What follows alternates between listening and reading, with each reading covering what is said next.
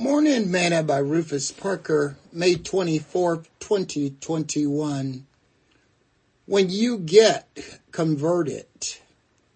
And the Lord said to Simon, Simon, Simon, behold, Satan has desired to have you that he may sift you as wheat.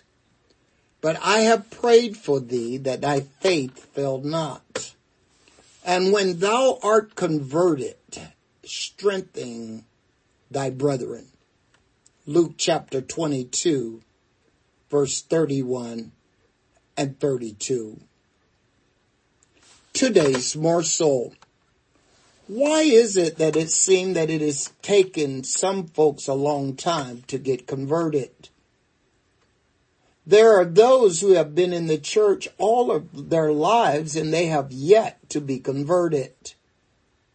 They are always late for service. They don't tithe. They never seem to volunteer for anything that the church is doing. They complain about the meals that are served.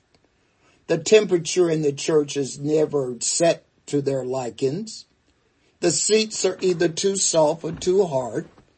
The people who sit in front of them and behind them are nuisance, and they never like the music.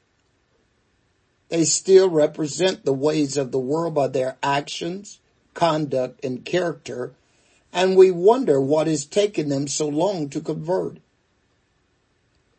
If a person has been in the church more than three years and is not committed and sold out to Christ, Satan may still be controlling their lives.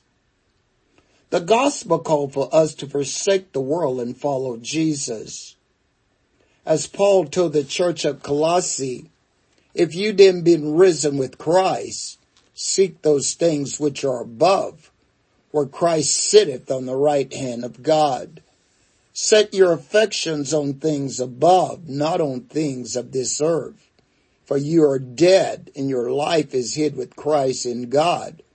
When Christ, who is our life, shall appear, then shall ye also appear with him in glory. Colossians chapter 3 verse 1 through 4.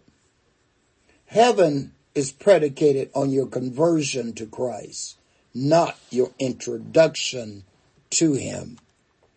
Sing this song with me today.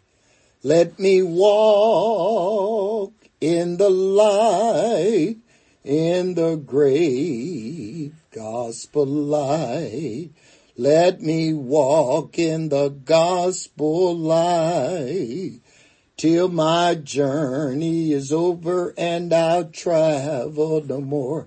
Let me walk in the gospel light. Thought for today. Satan does not want you converted to Christ.